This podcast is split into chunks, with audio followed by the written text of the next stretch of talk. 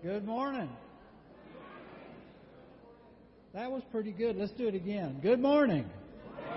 That was even better. It's so good to see you this morning as we come together for worship here at First Baptist Church. We are glad you're here.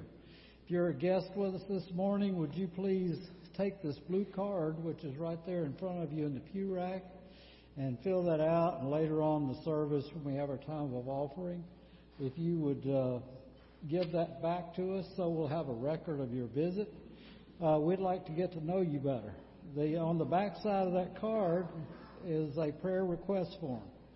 And if any of you have a re- prayer request, uh, I can assure you that in the morning when we gather for staff meeting that we will take those cards and go through them one by one and we'll pray for you. So uh, if you would do that, again, just put it in the offering plate later on uh, in the service.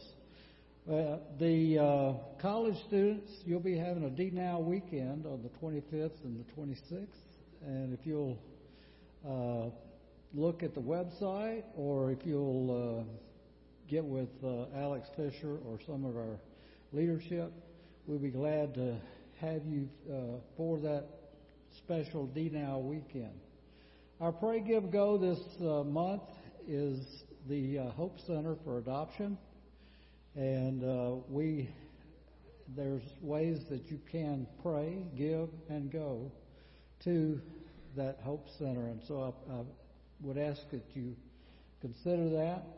Uh, also, on October the 27th, uh, we'll be having uh, a harvest festival. That's two weeks from tonight here at the church. Uh, last year we had about seven, eight hundred uh, people come through that, and uh, we're going to have a good time with blow ups and games and candy and hot dogs and popcorn and all the good stuff. So uh, we would invite you to uh, spread the word about that.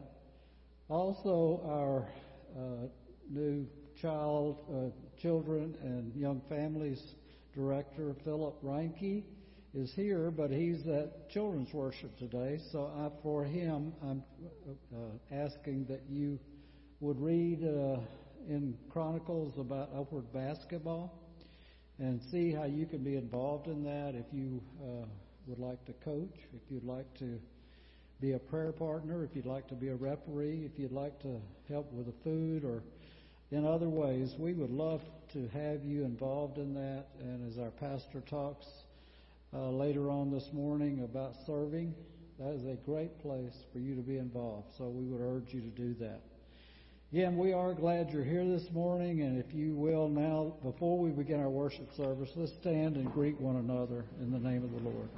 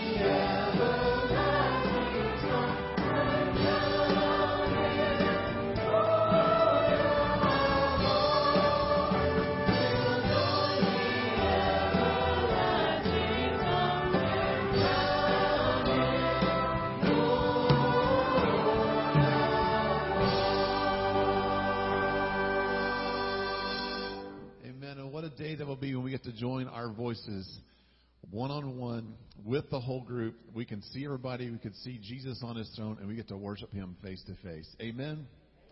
Amen. Until then, we get to practice.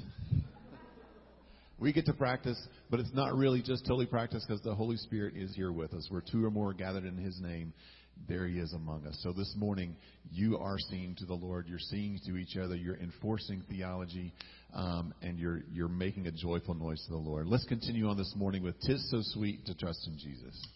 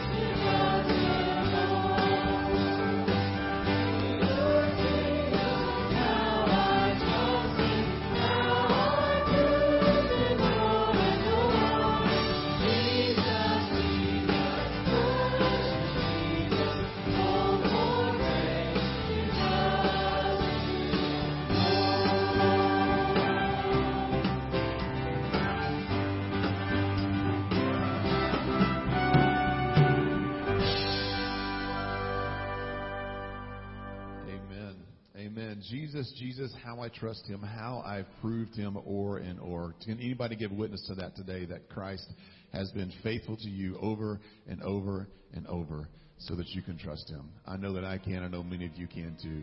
Let's continue on in worship because we have that trust in him. We have a firm foundation, a solid foundation of which to build our lives upon. Uh, Logan's going to lead on this song. It's called Build My Life.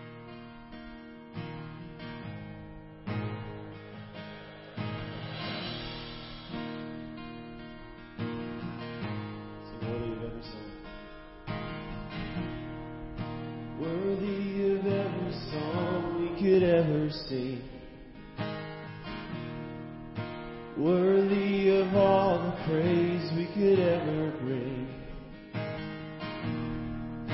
worthy of every breath we could ever breathe. We live for you.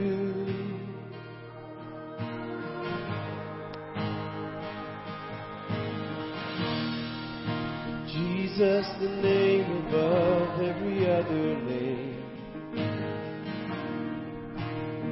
Jesus, the only one who could ever save. Worthy of every breath we could ever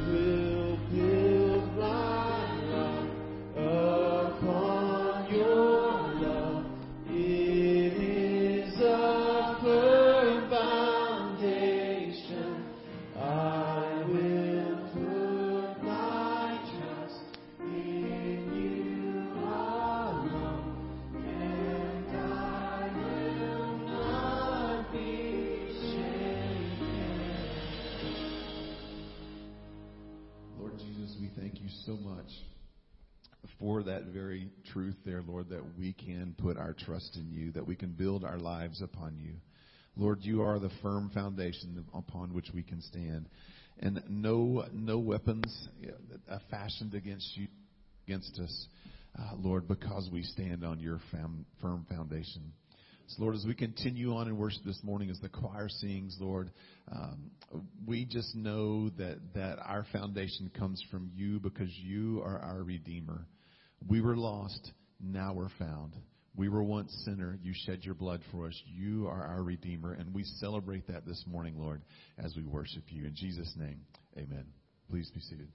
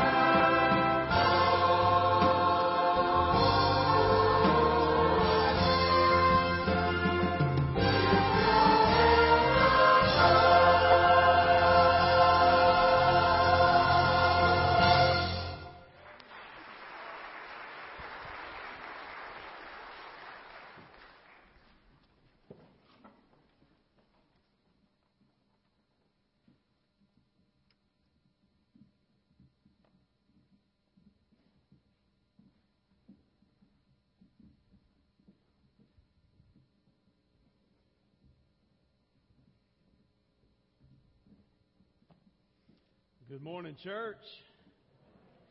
You turn with me in your Bibles to John chapter 13. Our text will be the book of John this morning. And uh, over the last several weeks, we've been walking through what it looks like to walk closer to God, to know God more intimately and passionately. And I believe if I were to look at any of you face to face right now and ask you, do you want to know God more? I believe most of you, if not all of you in this room today, would say, yes, I really want to know God more. So over the last several weeks, what we've been talking about is how we can know God more, how we can be in a closer, intimate, personal relationship with Jesus. And, and it comes through being disciplined, through setting ourselves in the right place, in the right mindset, in the right framework, where we can grow in likeness to Christ and, and grow in relationship with Jesus. So we want to do that. So that means that we've got to bring ourselves into, uh, use a word that's not well liked in this world today, but we need to be more spiritually disciplined. We need discipline in our bodies. I told you recently, and I've said it many times, there's no athlete that ever arrives at greatness on the playing field of America or any other country without having disciplined themselves and really structured their life around trying to be better at their sport. Now, I, I think there's something greater than sports in this world. Amen?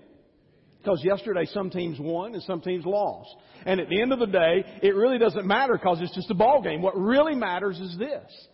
That we get our life right. That and in the end that we have that, uh, that ultimate relationship with Jesus and that we are right in that relationship and that we know Him and we are walking with Him currently and, and more so as we go into the future. So as we, uh, we look at spiritual disciplines, we've, we've looked at what it means to just really take in the Word of God, bring it into our life. I've hidden your word in my heart, O God, that I, I, may not sin against you, that we will not live according to God's word if we do not know God's word. But we need God's word in our life. Not only do we need God's word in our life, we need to have an open conversation with God. When I read God's word, God's word speaks to me. And I can speak to God about what God is speaking to me about. And that is a personal relationship through prayer. And all of us have been invited by the King of Kings and the Lord of Lords into a conversation with Him every day. And we can do that at any time. What a privilege it is to pray and come before the Father. So as we, uh, we look at that, building that relationship through His Word and through, through the discipline of, of prayer and spending time with God and intimately engaging with God, not only that, we talked about fasting and setting our lives into a, a place where we're willing to take something out of our life uh, not just for taking it out of our life's sake, but for the, the purpose of focusing our life during those times very, very clearly on the Word of God and, and on relationship with God, spending time with God. And, and I know we're Baptist and, and we like to feast, but God called us to fast. 77 times in the Bible we see the instruction for us, or, or at least the, the understanding that it was a practice to fast and spend time fasting before the Lord. So these and, and other ways we've talked about, and we'll talk about many more, are opportunities for us to engage all of these to walk closer in a relationship with God.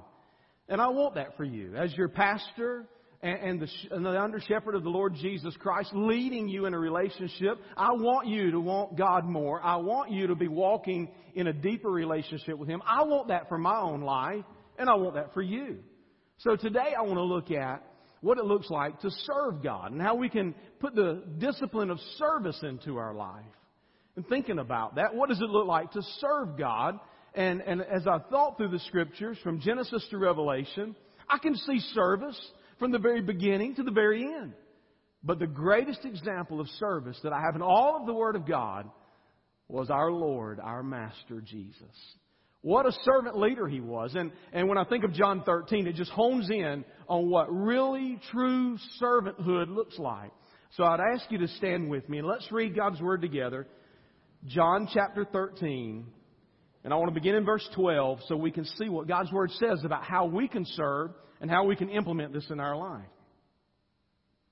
So when he had washed their feet and taken his garments and reclined at the table again, he said to them, do you know what I have done to you? You call me teacher and Lord, and you are right, for so I am. If then the Lord and teacher washed your feet, you also ought to wash one another's feet. For I gave you an example that you also should do as I did to you.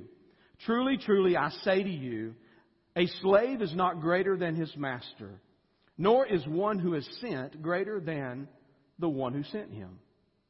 If you know these things, you are blessed if you do them. Father, thank you for your word. I pray, God, that this morning you would speak into our hearts.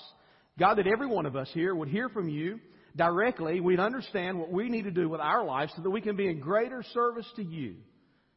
I know, Father, you've appointed this time for us. I pray, God, that you would anoint me as the messenger of your word to speak truth into the hearts of your people. And Lord, let us walk out of here different than we came. More surrendered, more committed, more desiring of you, more willing to be led by you. Move in our hearts, Father. We pray and ask this in Jesus' name. And all God's people said, Amen.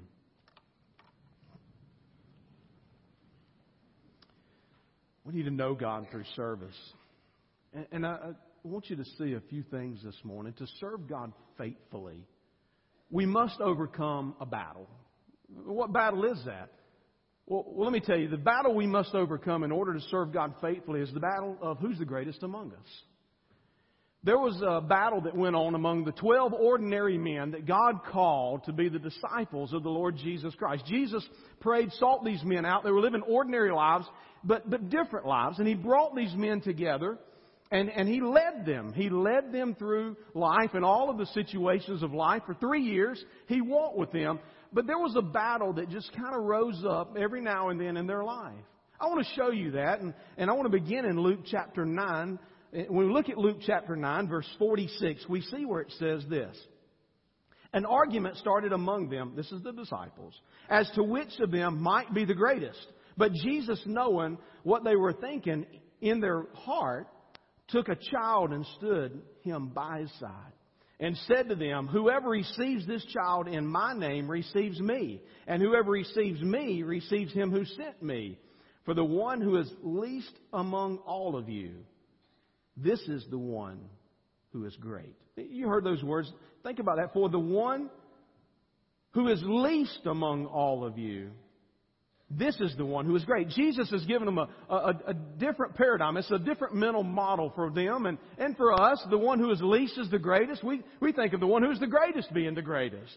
The one who rises to the top, the one who is the most uh, well lived and, and has the most uh, stuff and, and, and life just seems to be going. That's the one that's great and, and everybody else is less than. And Jesus says the one who is least is the greatest. So he brings a child alongside and said, don't, don't miss this object lesson. This child is great in the sight of the Lord. So we, we see them, they're arguing there over who is the greatest. It doesn't end there. We, we, it, it culminates and continues. In Luke chapter 22, we see in the 24th verse, it says this. And there arose also a dispute among them as to which one of them was regarded to be the greatest or be greatest. And he said to them, The kings of the Gentiles lord it over them, and those who have authority over them are called benefactors. But it is not this way with you. But the one who is the greatest among you must become like the youngest, and the leader like the servant. For who is greater? The one who reclines at the table or the one who serves? Is it not the one who reclines at the table? But I am among you as one who serves. So Jesus says, you know, hey, look, we, we can come to this arena and, and we can look around us and we can think this person's the greatest because there are more people serving him. But Jesus says, I'm here and I'm serving. I, I'm the one who's serving. And, and who is the greatest? And, and we have to ask our question, uh, that question to ourselves. Who is the greatest? Is God the greatest or are we the greatest? And he says, you know, I'm here to serve. It, it's, it's, it's the same with uh, men and chickens. Let's just get real this morning. If you've ever been around a chicken coop, it doesn't take long. You throw some new chickens into the bunch, they set the pecking order pretty quick. Uh, there's going to be one chicken that rises, okay, and one chicken that falls. But they're going to set the pecking order, and, and all in the pen are going to know who is the chief chicken and who is not. And, and it just happens in there. I, I was in a, a, uh, uh, at a conference one day, and there were several people in the room. I, I don't remember how many thousand, but a lot of people had gathered together, and many of them had, a, had really risen to places of great importance in their life. And I'll remember for the rest of my life that keynote speaker that morning. He came in and he was talking to us. I don't remember much of what he said. He was a good speaker. I do know that. But I remember this statement he made. And it went something like this. He said, You know, I've come in this room and I've recognized there are many of you who have reached great places in your life. He said, And you're so proud of yourselves. He said, I've never seen so many people strut while sitting down. It was so true. I mean, we've, we've come to a place in life where we can be proud of ourselves. We can, we can even strut when we're sitting down. And, and they were really, he could see it in the room and you could feel it in the room. And that broke the tension because what he was saying is, we're all on equal playing field here. We all serve under the King of Kings and the Lord of Lords. He's Jesus. He's King and I'm not. And we have to understand that and recognize it's so important for us to understand the position of who we are and where we are in life. And, and, and God's telling us is there's this great uh, there's this great argument among us that who's the greatest, and we try to jockey for positions. But what really matters is that we settle that dispute right up front and recognize He is the greatest, that He is King, and we're not. We're, we're always looking for position, but we're not the only ones in the world looking for position. It was seen among the disciples as well. Rarely do we find people that want to be the least of these. I mean, how many times have you seen somebody run a race and try to win last? It just doesn't happen. I mean, we're, we're wired in our, in our culture. We're wired to win. We're, we're wired to lead. We're, we're wired to, to rise. And everything about this world points in that direction. So what Jesus is saying here is countercultural. It's really difficult for me. It's difficult for you, I'm sure, to recognize that, you know, we, we can be least and still rise. In fact, humility would mean us being least and being okay with that. That's very humble, and instead of trying to be the greatest in that race. So Jesus was not above serving at every level. And you and I need to recognize the value of serving at any level. Jesus settled the argument clearly here uh, by, by his position. It, it says there in, in that, that 12th verse says, when he had washed their feet and taken his garments and reclined at the table again, he said to them, Do you know what I have done to you? Uh, my best guess is they probably did not fully understand at that moment what he had done to them. I mean, Jesus had been with them three years. Jesus had, had walked with them and he had listened to their arguments. He'd settled their disputes and they still didn't get it. They still missed it. But Jesus settled the record right there. He, he was speaking to them what John captured earlier in this book in John 3:30. He wanted to be the heart of all of them, but they weren't quite there yet. In John 3:30 we see the scripture says, "He must increase, I must decrease." It's that position of recognizing the authority of God and coming under that, surrendering to His authority, submitting to Him, as Lord. And uh, he, he, he wanted them to get it. They, they just had not quite gotten there yet. Matthew chapter 23, verse 11, gives us a little greater understanding. It says, But the greatest among you shall be your servant. Whoever exalts himself shall be humbled, and whoever humbles himself shall be exalted. So he's, he's helping them understand that if you'll just humble yourself, I'll raise you up. And there's no better person to raise you up. The whole world can lift you on a pedestal. But unless God lifts you on a pedestal, it really doesn't matter. Amen? He's saying, it if you'll humble yourselves, I'll exalt you. But if you exalt yourself, I'll humble you. That's, that's eye opening, isn't it? Anybody want to be humbled by God? Want to sign up for that class? We have a sign up sheet right now. If you want to sign up to be humbled, God, God will humble you. If you'll exalt yourself, He'll humble you. But if you'll humble yourself, He'll exalt you. And it's clear what Scripture's telling us there. Jesus willingly took the position of a servant before them all that night. It, it, just think with me. There's a room with 13 men in it. 13 men came together. They'd traveled all day, and their feet were nasty. They'd been walking on the dirt streets They were dirty. And they came and they gathered around this table and they reclined together. And in that moment of their reclining around that table, everybody had dirty feet. One of two things happened. Either they didn't think about it or they didn't think it was their responsibility to do anything about it. And I would gather from the conversation, the context of how things worked out, it was probably the latter. That they sat there around that table that evening, other guys looking at other guys, wondering who was going to wash their feet. Not ever thinking that they could wash their feet or they could wash everybody's feet. So Jesus did what would be unthinkable for the leader, the, the person of the highest position of the room. He, he took off his outer clothing. He girded himself with a towel, got a water basin. He bowed down and he washed their feet. And he did it willing and lovingly. He washed their feet.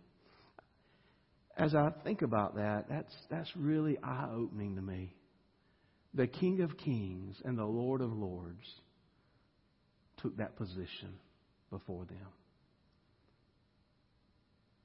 But isn't it so true of the way Jesus has served humanity from the very beginning to the very utter end?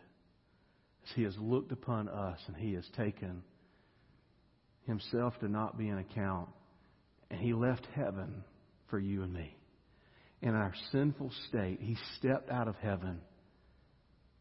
He came down to this earth. He died a criminal's death, a death that you and I deserve for the sin and the shame that we have lived out. The sinless Son of God became the final atonement for our sin.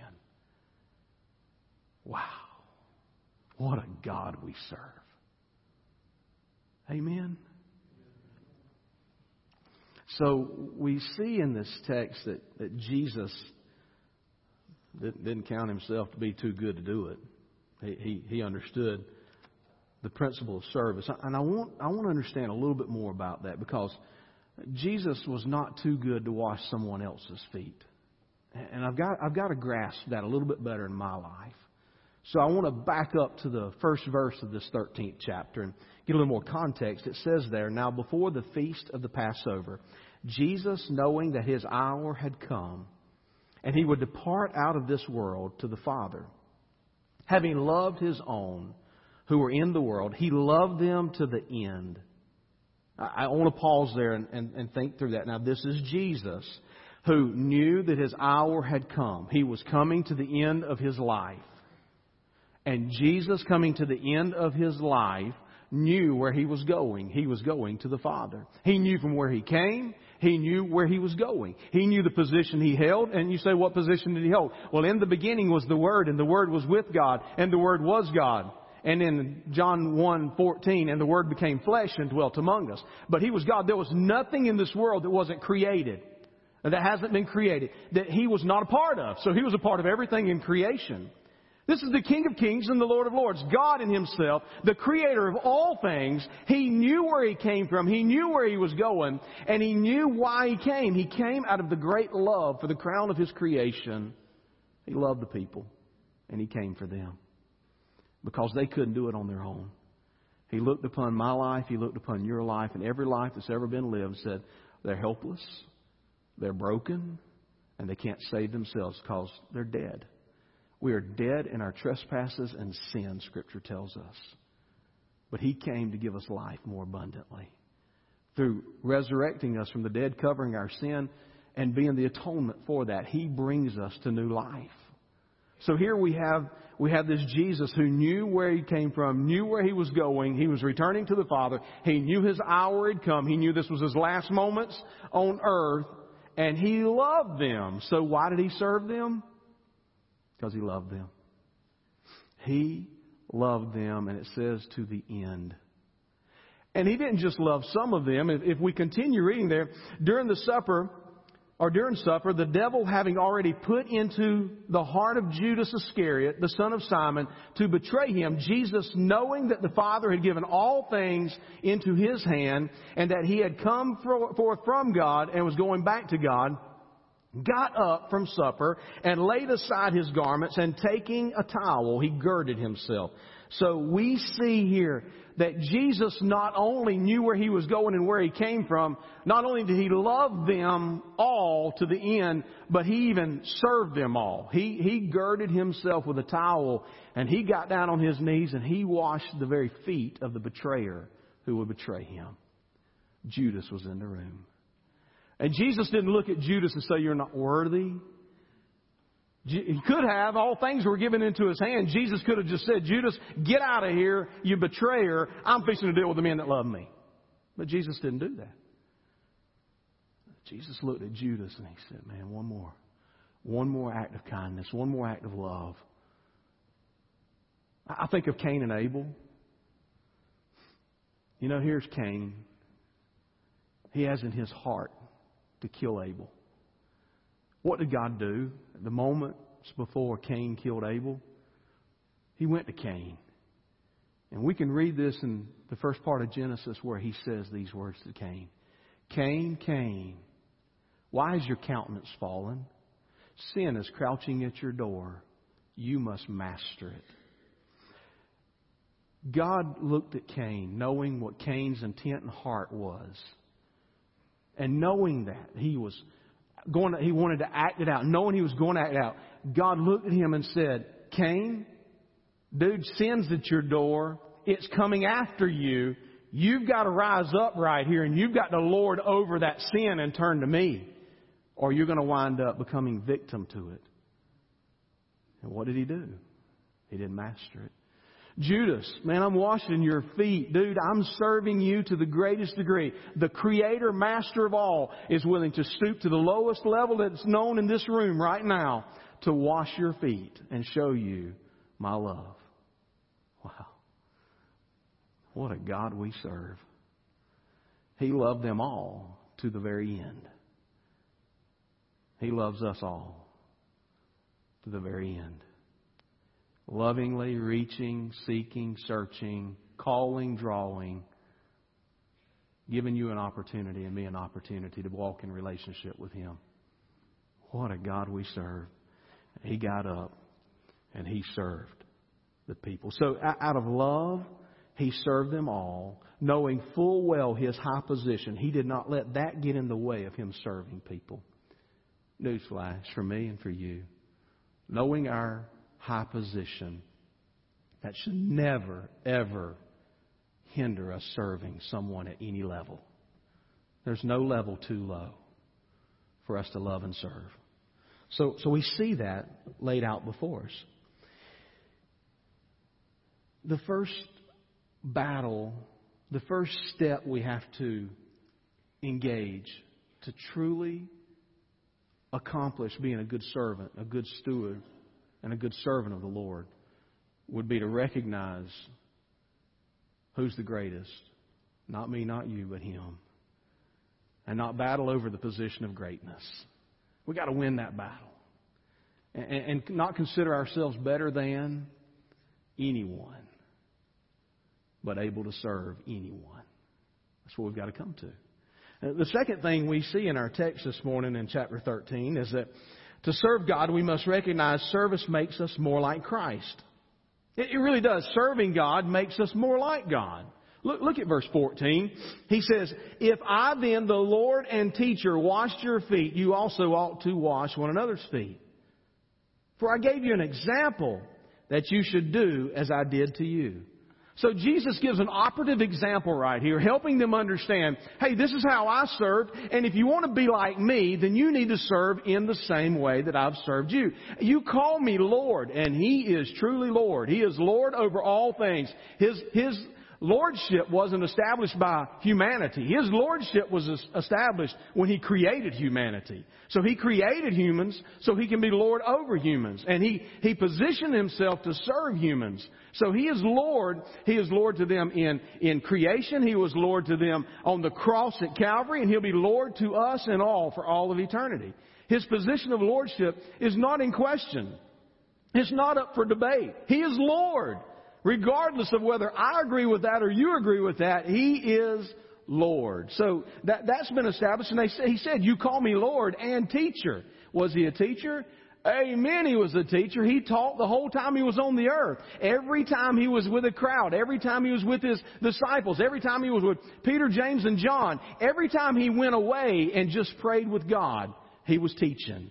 Everything Jesus did, he taught. He taught us so much about relationships. God really cares about relationships. We were in a small group a moment ago and we were talking about unity within the body of believers. Oh, yes, we should have unity. Why? Because we've been saved by grace through faith in Christ Jesus. Ephesians 2, 8, and 9, and 10 tell us that we've been saved by grace. By the work of God, not the work of us, but He saved us. And he, we're called into the family. And we're under one name. We're, we're under the name of Christ. There's one Lord, one baptism, one faith. There, there's one, one, one, one. And, and we come together in unity under that together. So we unify. And, and, as we come together in unity, we recognize that we're His and, and, and, He's Lord. And He's taught us so much about that. He, he taught the guys everywhere He went how much, how valuable the relationship with God was, how, how valuable it was to, to live with one another. He, he did that when He was with Peter, James, and John. He did it when He was with the twelve. He did it when He was with the masses. But He taught so much about relationship and unity in that relationship. He taught so much about love. Oh, he was a what a great lover God, God is and, and, and, was on earth when He displayed that before the people that He was with. He, he wept at, at, at, the death of people, but He loved in such a way that He healed people and, and, and He just loved, loved, loved in everything He did. Not only that, but we see He forgave. He was such a teacher about forgiveness. He taught me and He teaches you so much about forgiveness. Yes, other people are going to do you wrong. Other people are going to let you down. It's going to happen. And when it does, do what I did for you. Forgive them and move on. Okay, let it go or it'll bind you up and it'll, it'll hold you back from being the person that I created you to be. So forgive. Be a forgiver.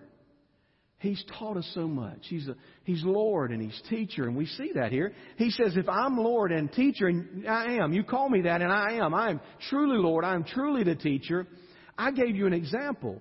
Do like I did. So he, he wants us to understand that example is, is right before us to, to be accomplished. And, and he serves, he serves others. Jesus served others, and he served with no boundaries. Jesus stated, To see me is to see the Father. So Jesus, uh, to follow that example, he's following the example of the Father. He knows what God wants displayed before humanity, so he follows that example. If we follow his example, we look more like him. So the ultimate goal is that we would look more like Jesus. But there's a reality here. here here's, here's the problem. We want to look more like Jesus. And as Christians, we should. Because we're called to be Christ-like. But there's this battle that goes on, ladies and gentlemen, and you know about it. It's the battle between the flesh and the spirit. Anybody ever battled that battle? I have. If you're a Christian, you battled that. You battled between the flesh and the spirit. And Galatians speaks clearly to this. So the world around us is encouraging us one way, but the Spirit of God is encouraging us another way. And if we look at Galatians chapter 5 and we begin reading in verse 13, we see where it says this. For you are called to be or to freedom, brethren. Only do not turn your freedom into an opportunity for the flesh, but through love serve one another. Did you get that? The operative word serve one another. Through love serve one another. Because we're free to do that. Verse 14 says, For the whole law is fulfilled in one word, in the statement, You shall love your neighbor as yourself. But if you bite and devour one another, take care that you, do, you are not consumed by one another. Verse 16 says, But I say, walk by the Spirit, and you will not carry out the desires of the flesh. For the flesh sets its desires against the Spirit, and the Spirit against the flesh. For these are in opposition to one another, so that you may not do the things that you please. There's a real war being waged in our life. And God wants us to win over the flesh. But the Spirit is after the flesh, and the flesh is after the Spirit. And we have to bring our flesh under submission to the Spirit of God. And, and, and the only way we'll ever really serve the way God wants us to serve is to be like God. And we can't be like God if the flesh is winning and the world is winning in our life. We have to let the Spirit win in our life. We have to seek the Spirit and His guidance and be led by Him. So the more we serve ourselves, church, the more we become like the world.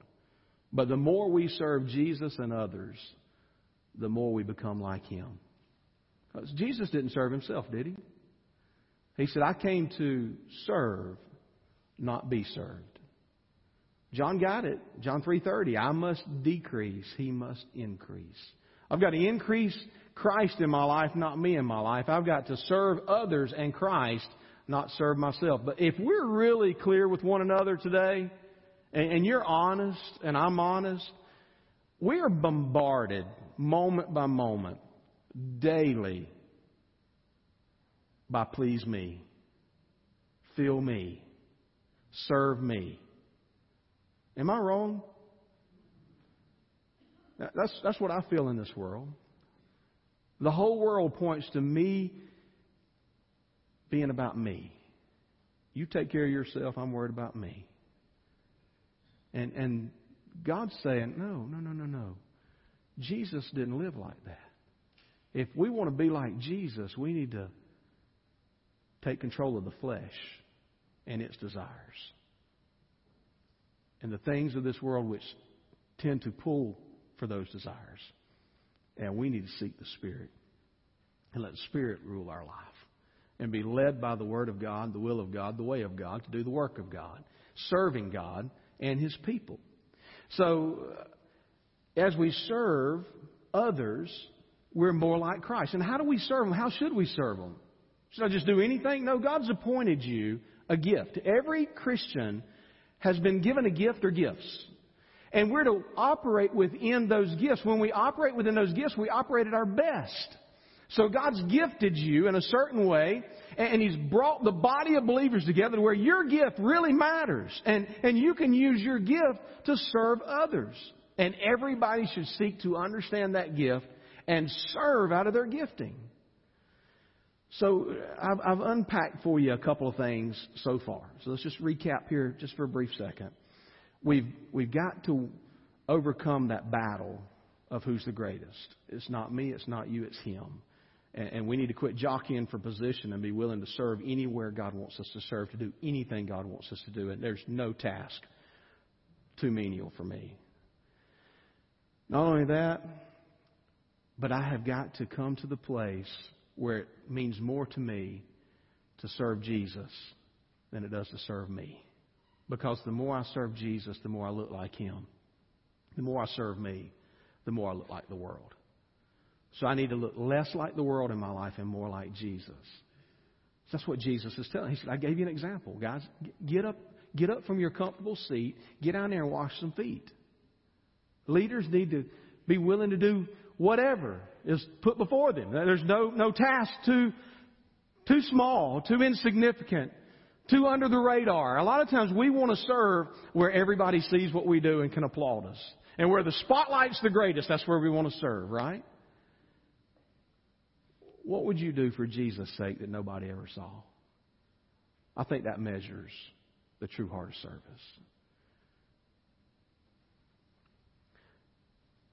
The third thing is to serve God, we must seek out the opportunity. Not sit back and wait on someone to come to us. I just remember the setting. I, I got to bring this out to you. There's 13 men sitting in a room. The King of Kings and the Lord of Lords gets up and washes feet. The rest of them sat there waiting on somebody to do it. I'm assuming that's, that's not always the best to do, but from what, what I've got, the information I've got from the text, that they probably thought they were too good to wash somebody else's feet. And they were probably waiting on a servant to come in and do that. And he did. Jesus did that. The disciples sat there and waited. And, and I think a lot of people miss opportunities because they're waiting on someone else. I think there are a lot of missed opportunities of service in the church of the Lord Jesus Christ because everybody's waiting on somebody else to do it. Now, God sent Jesus to serve. Right? God sent him to this world. God the Father, God the Son, God the Holy Spirit, the triune nature of the Godhead were in operative mode from creation on. And God sent Jesus, God the Son, to this earth, birthed him as a baby through a virgin, raised him sinless to be the sinless Son of God, the spotless Lamb that can cover our sin. He sent him here. And he did what he was called to do. And while he was here, he taught and he loved and he led. And he's still leading today. Now, Jesus didn't sit back and wait for opportunities to come to him. Okay, you, I want you to see that. Jesus led out in, in, in the example way to show us how to do this. Jesus actively served others throughout his entire ministry. And, and we know that he came to do that. So many people, I believe, miss it right here. We say we want to be like Christ, yet we'd much rather be served than we had served. Did you hear me, church? Because I think, I think that's us. That's where we are. Many people miss it right here. Instead of being a servant, they want to be served. And we live in that environment. I've, I've said it. I'll say it again and again and again. We are so about me that we want to be served. We have this yearning because of culture to want to be served. You serve me, and then I'm happy. And the more people I got serving me, the happier I am. And that is so opposite from the call of Christ when He says, No, you get up and serve. You serve. And don't wait for someone to come to you with a service opportunity. Look at your gift and find a place to put it to play. I so remember an illustration, and I don't remember the years, and y'all will send me, somebody will send me the illustration. I've already got it on my computer, thank you. But um, I just can't remember the football years that it happened and the teams that were at play that day. But there was a guy sitting on the sidelines, and there was a guy running it, and he was on the home stretch going for the ends, uh, for going for the goal. He was going to cross into that end zone. He was going to make a touchdown. That boy couldn't stand it. He come off the bench and tackled him as he ran by. Sometimes, you know, you just got to get off the bench, folks. You sit on the bench. You sit so well. And you just soak it all in. And, and you sit, soak, and sour. okay? You got to get off the bench and get in the game. And that's what God's calling us to. There's a task that God created for you. Every one of you. And you're valuable. We're all valuable. And we just, we just got to get in the game and serve. I, I tell you, I want it to be so uncomfortable to come to First Baptist Church, Cookeville, Tennessee and sit. I really don't want you to be comfortable doing that. There are people here that are serving like, I mean, warriors. They're, they're serving all the time, and I'm so grateful. I'm telling you, there was over 200 people this morning that served on a regular Sunday. Now, now this is the Sunday uh, that's in between two weeks of our fall break, so I know I've got more people on the road than I do in the pews this morning. I recognize that. But on a normal Sunday in Cookeville, Tennessee, there's, there's like 200 and something people serving in this church. Be it a greeter team ministry, be it rocking babies in the nursery or, or teaching Sunday school, running and leading in the children's ministry, uh, whatever it could be, deacons, greeters, security, whatever it is. They're valuable places of service and people have found their way into those places of service. And I am so grateful for that number of people that serve. But what breaks my heart is there are people who have never served. They just come sit and soak and sour. And I don't want it to be comfortable for you to do that. I love you and I love you enough as the, the, the under shepherd of the Lord Jesus Christ to shepherd you enough to say, let's get up and get at it. Okay? Find a place to serve. Find somewhere to serve right here. You say, well, Scott, I just, I don't know, my gift is not to, to do this or that, or the things you've mentioned. Okay, there's somewhere here, I promise you, you can serve. And, and if you sit back and wait for somebody to ask you to do it, you'll, you might not get that invitation. But if you jump in the game and you just get off the bench and start serving, you'll find fulfillment in life and you'll be more like Christ as you do that. And I want you to understand, all the service opportunities don't rest within these walls. There are so many opportunities in this community to serve people. You can serve seven days a week. And as a, as a Christian called of God, it should be our heart to serve all the time. We should find a place every day to serve somebody. There's so many opportunities for us to serve. There, there are ministries, hope. We mentioned, we mentioned hope today. And, and that's our, our pray, give, go this month. And, and hope has plenty of places for you to serve. And you say, well, I, I don't, that's not my ministry. Okay, well, the, the Cookeville Pregnancy Clinic, I can go serve there. That's not my ministry. Okay, there's recreation ministry in this community. There, there's so many things that you can do. I, I could just list all day long the opportunities for you to find a place to serve. But if we want to be like Christ and we can overcome the battle of who's the greatest and say, I'm the least of these, just let me serve, we'll find a place somewhere in ministry to serve. Whether it be in these walls or it be outside of these walls. And we won't do it for the applause of man. We'll do it for the glory of God. That's what we need to do, church. To be like Jesus and serve. I'm telling you, if the King of Kings and the Lord of Lords didn't count his greatness before 12 men he loved, and he took a cloth and he washed their feet, you and I can wash some feet. We can wash some feet, church. And, and the final scripture here is, is it brings it all together. You know, God was God sent him to do that. I said that a moment ago. God sent Jesus to do this. Jesus sent us. Matthew 28. Go therefore into all nations. I mean, unapologetically, Jesus called you to go to service. Do something, he says. Don't sit around, do something. I created you, gifted you, and now I've given you the opportunity to go do something. Not for your glory, but for mine. And the kingdom growth, go do it. So he calls us, he commissions us into service. And, every person has a place to serve. These last words, verse 17 says this If you know these things, you are blessed. Boy, if the period was right there, that'd be okay. But the period isn't there.